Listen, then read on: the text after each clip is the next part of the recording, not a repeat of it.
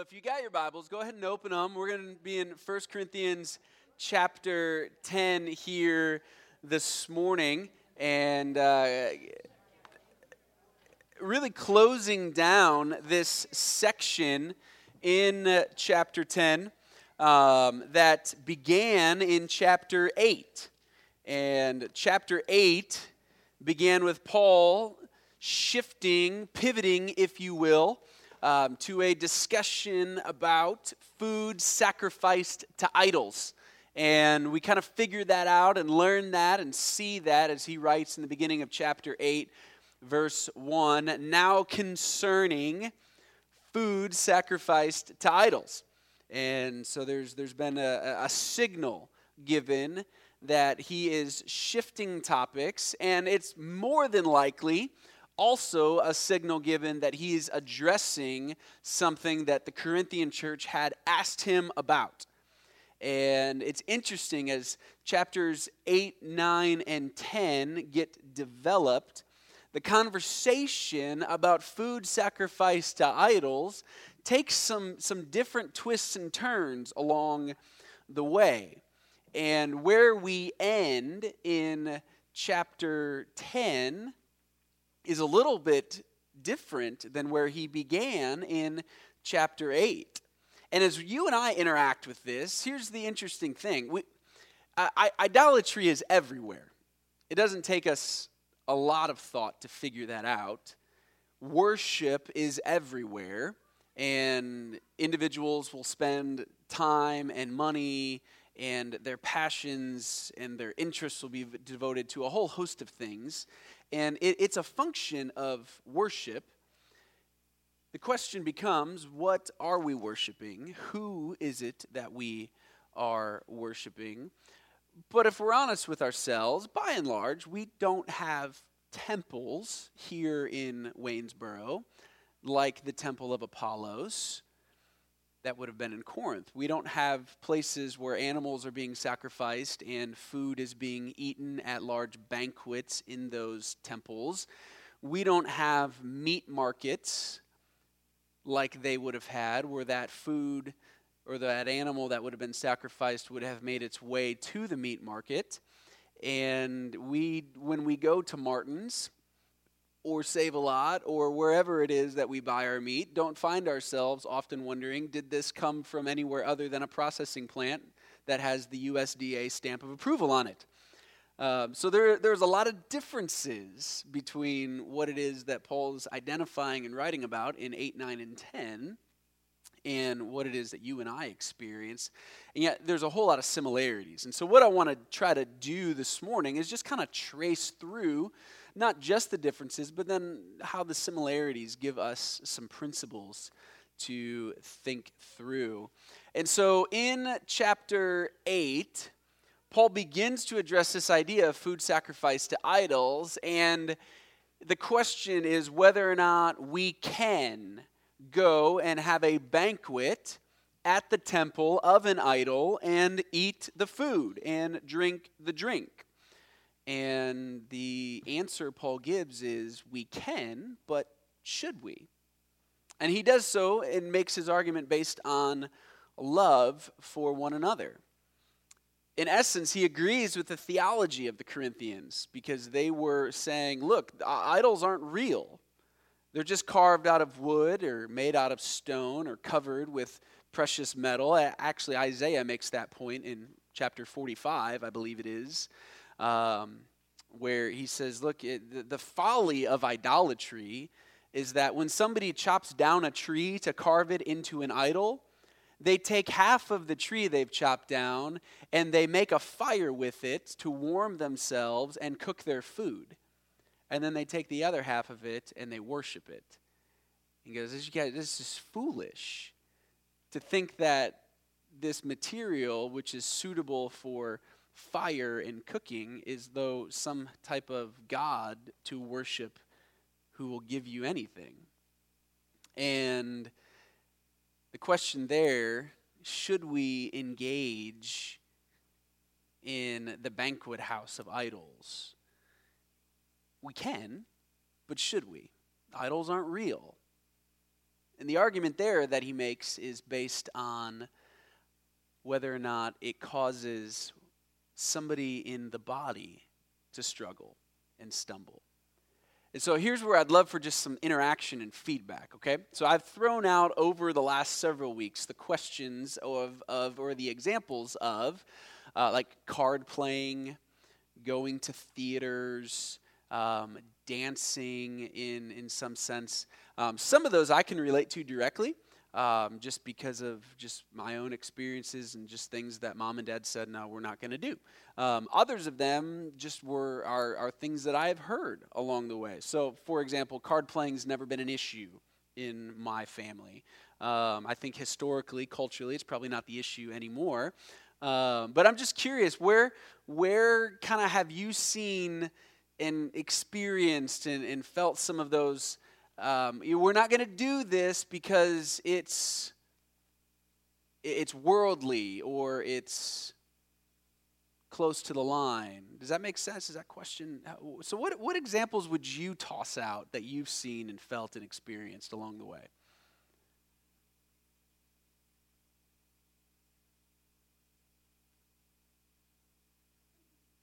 Yeah, yes, Yvonne. Shopping on Sunday or restaurants on Sunday. Okay. Okay. David, were you going to say something? Okay. Okay. Funny story for you. Um, I was sophomore in college. It's 2003, 2004. And Texas Hold'em Poker had just skyrocketed in popularity. ESPN began covering it on their family of networks and the poker championships and everything. And in college, we we bought chips and we played poker. None of us gambled. We just had chips and we played poker. And it was just what we did. Uh, it was a game in that sense. And we're at a church for a youth ministry module. So, what that means is that I had a week's worth of lectures and assignments and classes at a church building and there was a room where the guys slept in and there was another room where the girls slept in and then we we just lived on site for a week ate all our meals there the church had shower facilities. Um, well as the brilliant sophomores in college that we were we thought it was wise to go ahead and play texas hold'em poker on a sunday morning before church began. And there was somebody from the church that walked into the room and saw us playing poker and, and just about had a heart attack. And we realized, like, oh, we probably shouldn't be doing it because of what this looks like. It looks like we're gambling in the Sunday school room. Um, and so we are like, wow, okay, we need to file that one back. That was not a wise decision. So, yes, card playing. Other examples that come to mind.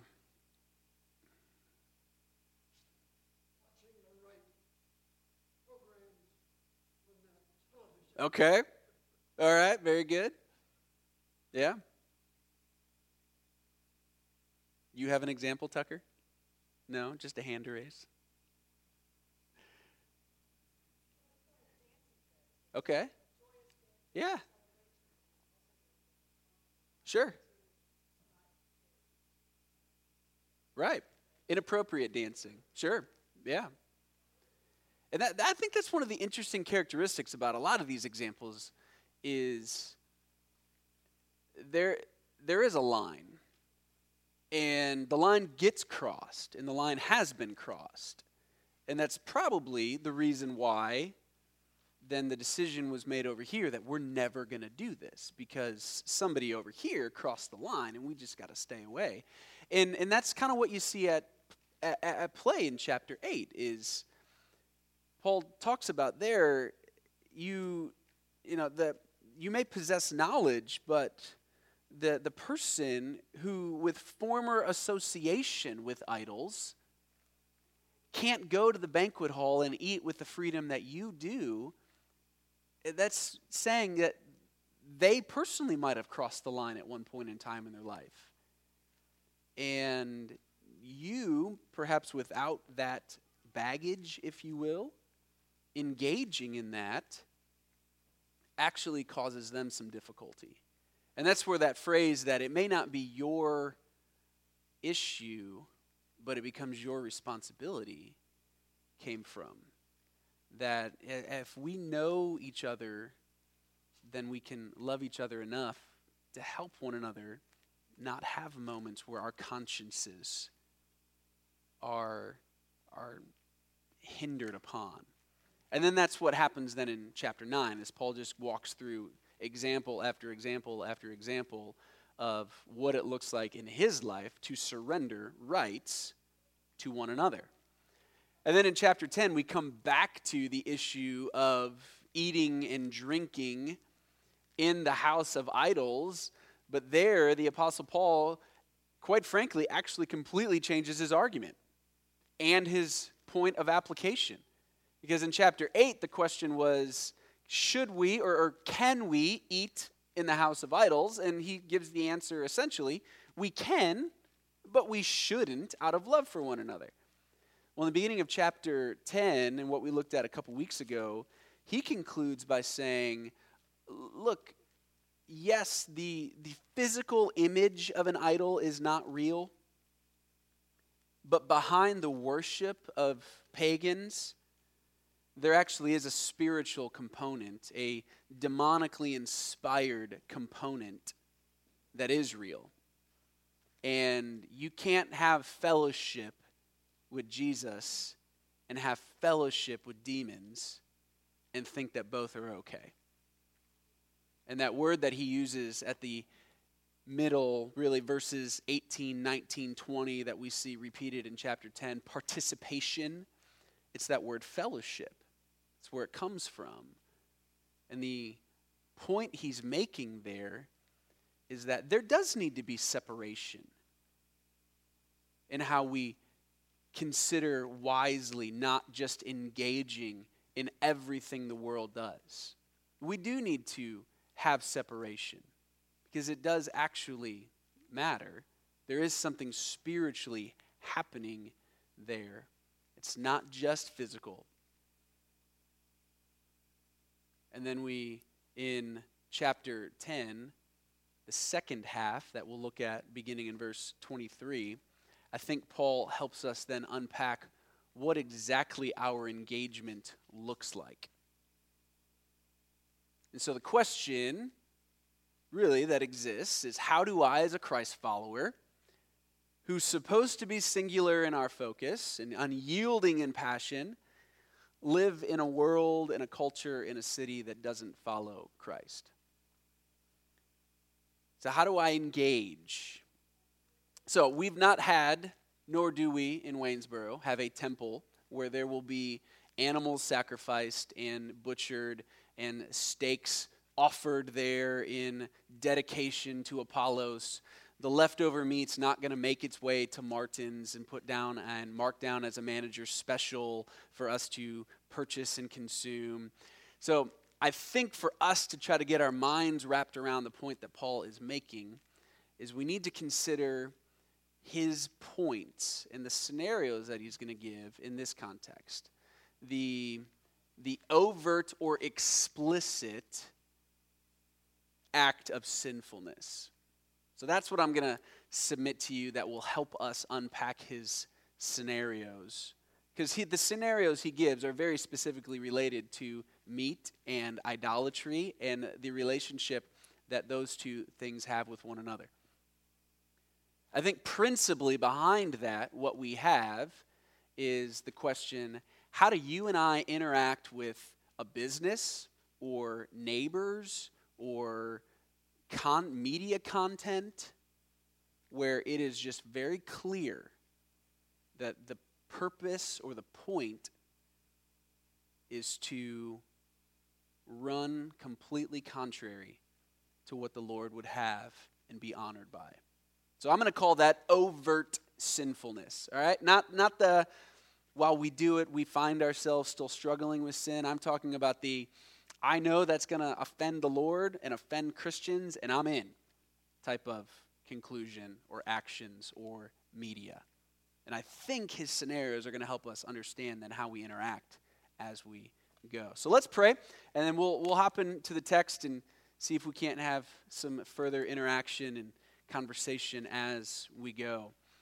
Well, God, we pray that you'd help us to just think through those those good questions of how do I how do I live and interact in today's world in ways that honor and glorify you, in ways that are singular in focus, that are unyielding in passion. God, our culture is seeming like it is moving at light speeds away from any Christian moorings or foundations it would have had or been built on. And we find ourselves today asking questions and having to make choices that are perhaps very different than were made 100 years ago, 50 years ago, whenever. But God, we want to be faithful in this life that you have given us. We want to be faithful in following you well. We want to be faithful in being the witnesses that you've called us to be. But God, we want to be faithful in thinking correctly and wisely discerning what it is that we do as well. And so we ask that you'd help us to have that wisdom. We pray this in Jesus' name. Amen. Well, let's go to verse 23 in the text. We'll read a little bit and then we'll just try to unpack what is going on there. There, Paul says, All things are lawful, but not all things are helpful. All things are lawful, but not all things build up.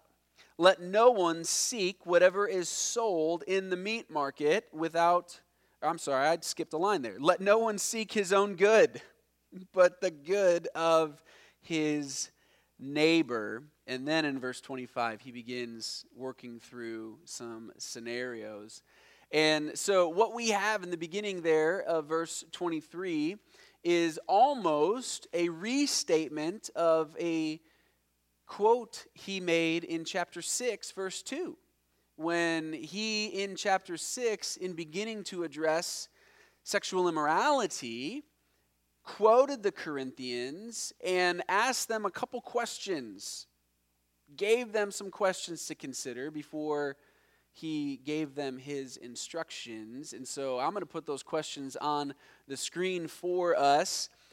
There's only two in chapter 10, but the middle one really comes from chapter 6. And so I'm going to put it on there because it's worth repeating and I think helps us understand. And, and this goes to any and every decision in life, quite frankly. Is this choice helpful to others? Is this choice enslaving to me?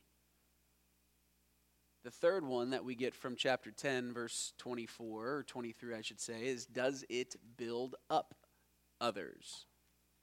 That's a reminder of what Paul had said in chapter 8, where knowledge puffs up, but love builds up.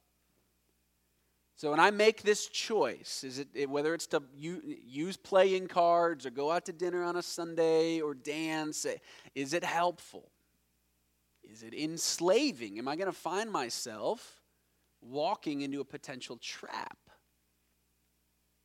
Does it build up others? This is a great way to think about choices in life. Now, in some ways, behind this exists two other questions that I think believers have struggled with for a long time, perhaps since Christ ascended, in regards to our relationship with the world. And it's this What does it look like to be a believer living in a culture that's far from God? Do I just simply withdraw? Or do I just blend in? And I think we can reject either one of those. So I'm curious are there examples that you can think of where you have seen groups or let's not do individuals because I don't I don't want us to gossip, but I think there's plenty of groups that could provide examples of withdrawing where they have functionally removed themselves.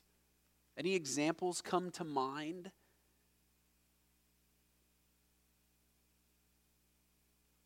The Amish? Yeah? Sure?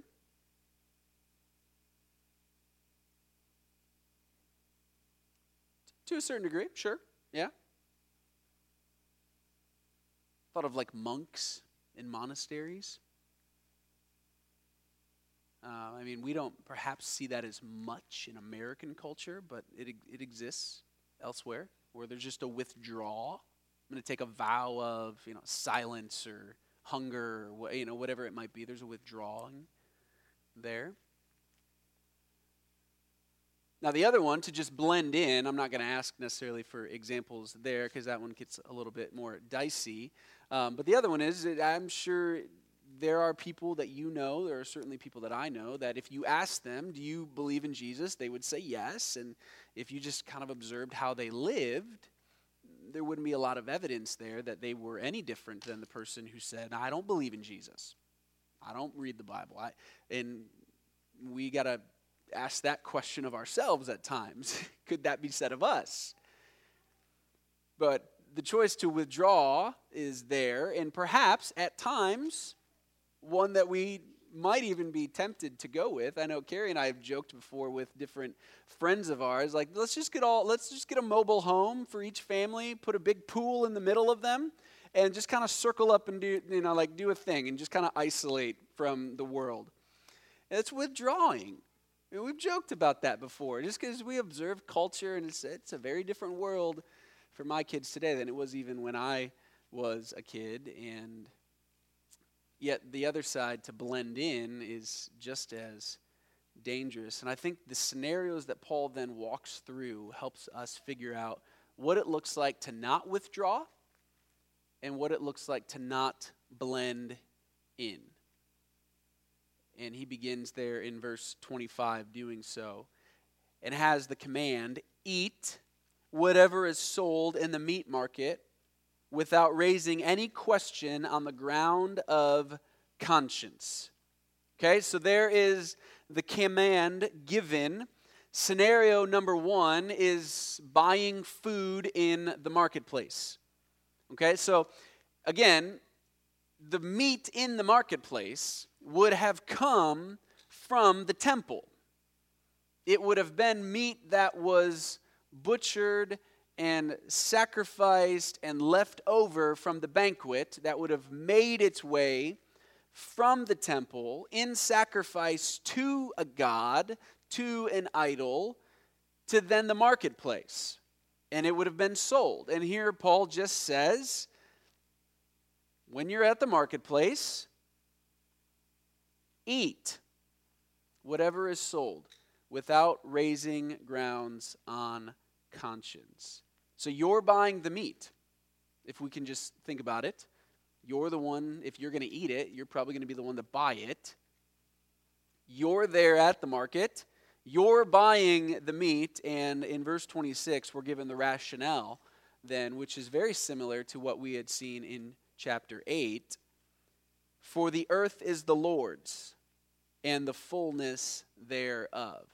So Paul makes his argument as to why you and I should have no struggles at the grocery store or at the marketplace buying meat that we might suspect came from an idol and the sacrifice to an idol.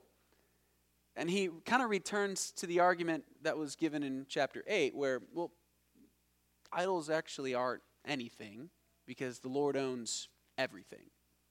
He made them, he made the cow. You can eat the cow because the earth is the Lord's and the fullness thereof. And so the instructions, the command that he gives in scenario one is to buy and eat. The word buy doesn't show up into the text, but if you're going to go to the marketplace, you're going to eat the meat sold in the marketplace, it just presumes that you have bought the meat to take home and eat. You're not to consume yourself with wondering whether this thing or that thing has somehow been tainted. God owns it all, anyways, is what he's saying. Now, here's what I think is really, really interesting in the text Paul doesn't tell them to boycott the marketplace. And I find that just quite frankly fascinating because around Christmas time in particular, Christian organizations all over the place in America call for boycotts of different organizations if they don't use the word Christmas. I mean, has anybody ever seen that before? Okay. All right. I just find it really interesting that Paul doesn't go there. He could have. And maybe I'm reading into the text, but he could have said, hey, when you're at the marketplace and you think that meat's been brought over from the temple, you need to ask for meat that wasn't from the temple. I mean, he could have, he could have said that. He doesn't, he doesn't go there. There's no hint of boycotting. And maybe that wasn't a Corinthian phenomenon like it seems to be an American phenomenon. But it, I do find it interesting that there's certain segments of Christian culture that will demand non Christians to use their words and buy into their values and then be absolutely aghast when they don't and demand to boycott because they haven't.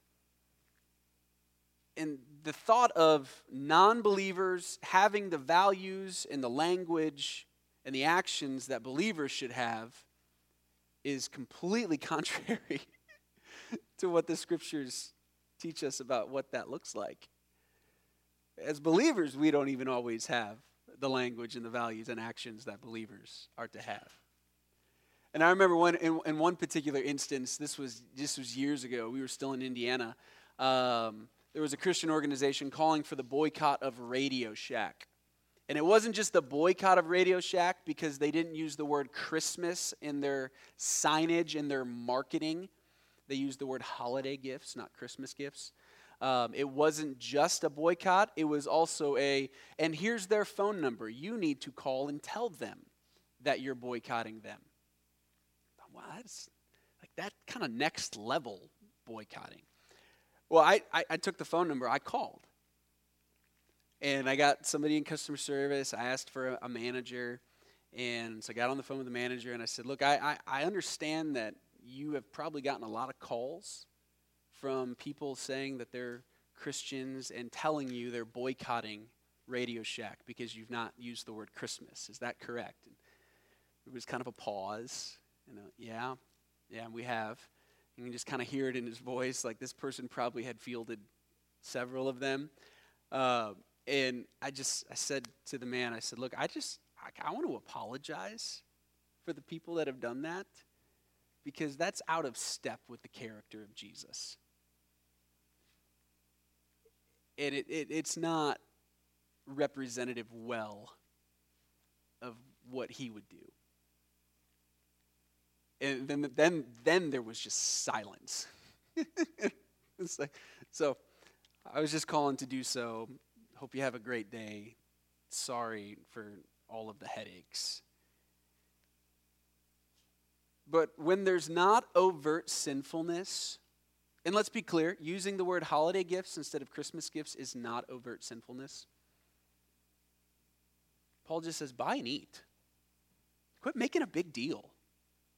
And I just wonder sometimes if we make a big deal out of so many little things that when it's time to make a big deal out of a big thing, we've lost our ability to do so because it just sounds like it's just one more thing in the line. Does that make sense? Like, using the word holiday gifts on marketing is very different than standing up for the rights of the unborn. But if we yell about both with the same veracity and passion and enthusiasm and unendingness, they get confused. So when you're at the marketplace,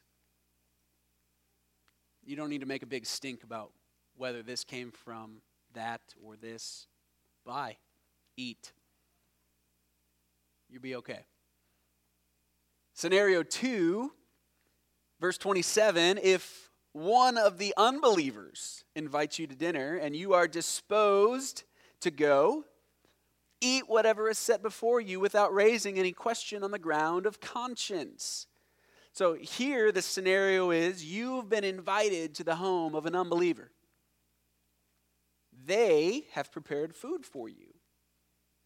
If you are so inclined to go to their house, you may eat and be free to do so without the need to raise objections. You don't need to interrogate them as to whether or not they got their meat at the right place. You don't need to go there, you don't need to make a big deal about it. Really, the idea here is go if you wish and eat. Now, in this verse, the command that Paul gives is to eat, it is not to go. And so, if you're uncomfortable going, there's no command that you go. But if you're so inclined to go, when you're there, you don't need to make a big fuss. In some ways, to connect this to kind of 2019 and how we would engage in it, I kind of put this in the camp of parties where there may not be overt sinfulness and you've been invited to attend. Maybe it's a neighborhood backyard bash, maybe it's a graduation party. I mean, I think we've all probably at least familiar enough with those opportunities. And there there are parties that you kind of know what you're going to get into, perhaps because of what's been purchased ahead of time or bragged about or I mean, I had some friends in Indiana where you, you kind of knew that when they were talking about picking up the kegs for the party they were throwing, like there was going to be a certain direction that party was headed. Well, that party's a little different than the, hey, we're going to throw some hot dogs on the grill party. So, these parties or these opportunities to gather where there's no quote unquote overt sinfulness, I think Paul again is saying if you go, do so without looking to make a big deal over what's happening. And I would add to that, just and this is more of a wisdom thing, if you find yourself uncomfortable, you can always politely excuse yourself. You can always politely say, you know, no thank you, I'd rather not eat that or drink that and um, that's not in and of itself offensive. But don't go raising a big stink. Scenario three, though, is where perhaps overt sinfulness becomes apparent. In scenario one and two, there wasn't overt sinfulness known. Maybe you kind of wondered if it was in the background, but it wasn't known. And so the instructions there were eh, don't go digging for it. If it's not known on the surface, if it's not clear, you, there's some freedom there. Well, scenario three changes that a little bit. And so in verse 28, but if someone says to you, This has been offered in sacrifice, then do not eat it for the sake of the one who informed you and for the sake of conscience. And so here in scenario three, Paul's instructions are to what I would summarize speak and do not eat. Now, the command is to do not eat. I added the word speak just because I think the implication is there that you're going to have some type of conversation if the individual says, hey, this was sacrificed to an idol, and you have to decline. And so they bought the meat. They might have sacrificed the meat. We might say there, would, there was overt sinfulness. In this case, it's idolatry. It's the sacrificing of meat. And here the idea is very consistent with what Paul has said is to knowingly participate in the sacrifice of pagans is to actually end up encouraging the one who offered you the meat in their idolatry. And I think that's how we make sense of Paul's statement that it's for the sake of conscience. And look at verse 29 because he tells us whose conscience he's talking about. I do not mean your conscience, but his. So Paul's being very consistent here. It, it, it, the food sacrificed to idols can be consumed because the earth is the Lord's and the fullness thereof. But if you find out it's been sacrificed to idols, don't eat it for the sake of the one who had told you. Not your sake, it's the sake of the other person. And I think there's kind of two big ideas as to why that would be true.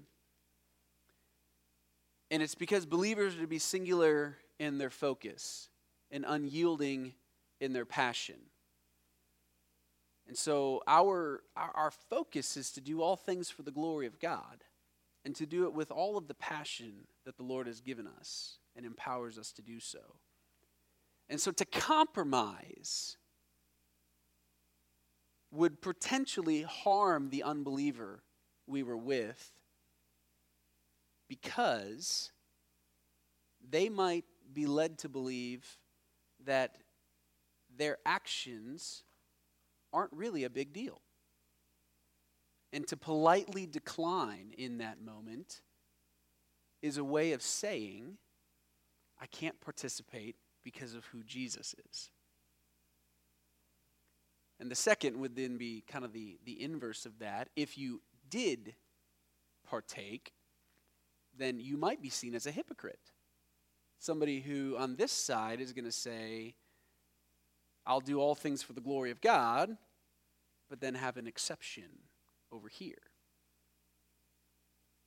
And so the idea to just try to unpack in the context of overt sinfulness, here the, the instance is idolatry, but let's say it's a, a party or a gathering with overt sinfulness, the commands just don't engage.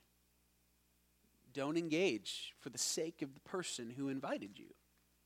And you can politely decline those and you can say, I, I can't.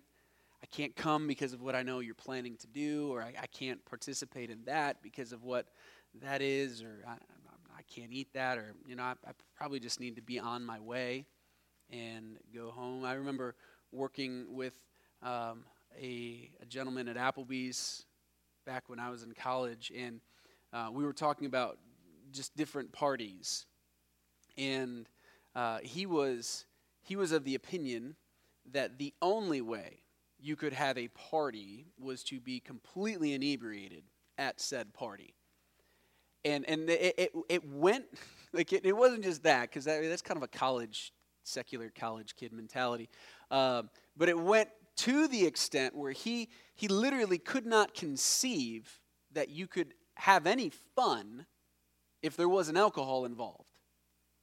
And I remember having that conversation with him where it's like it just was completely outside of any framework of reference that he had in his mind whatsoever where it's like you, you, you get together and you do stuff with college buddies and nobody drinks? No. It's like, what do you do? I don't know. Throw a football, grill hamburgers. We talk about life. It just, it, it just completely outside of any frame of reference that he had. And in his mind, you only had fun when you got wasted, and then you often didn't remember the fun that you were purported to have had.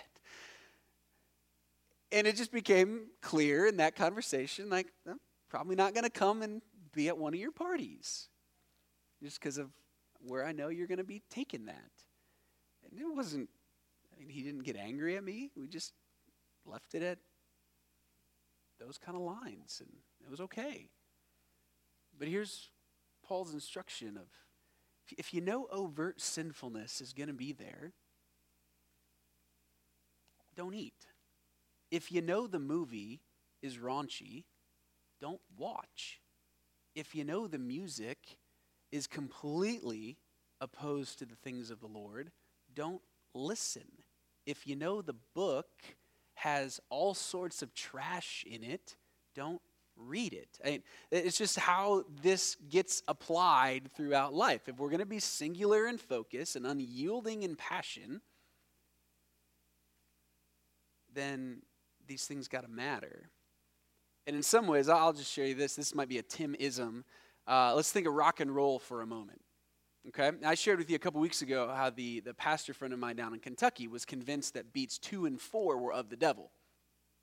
And it was one and three that were not. And so we had to stay away from all two and four rhythmic music. Uh, there in and of itself, in my opinion, is another one of those moments where this man rightly saw that people had crossed the line, but ended up picking up on the wrong specific to make his convictions on. Okay, so I don't think personally there's any note or arrangement of notes or chord structures or key signatures or time signatures or beats per minute or whatever you want to put to it that in and of itself is sinful. If those things are true, then they're from God, actually, because all truth is from God. Now, have they been twisted to be used for things that dishonor the Lord? Well, there's no question about that. So it's not the chords in rock and roll music that are of the devil, it's the lyrics. It's not the rhythm in rock and roll music that's of the devil, it's the lyrics. But when we just kind of all mash it together and equate that beats two and four are wrong, or we, we end up missing the point.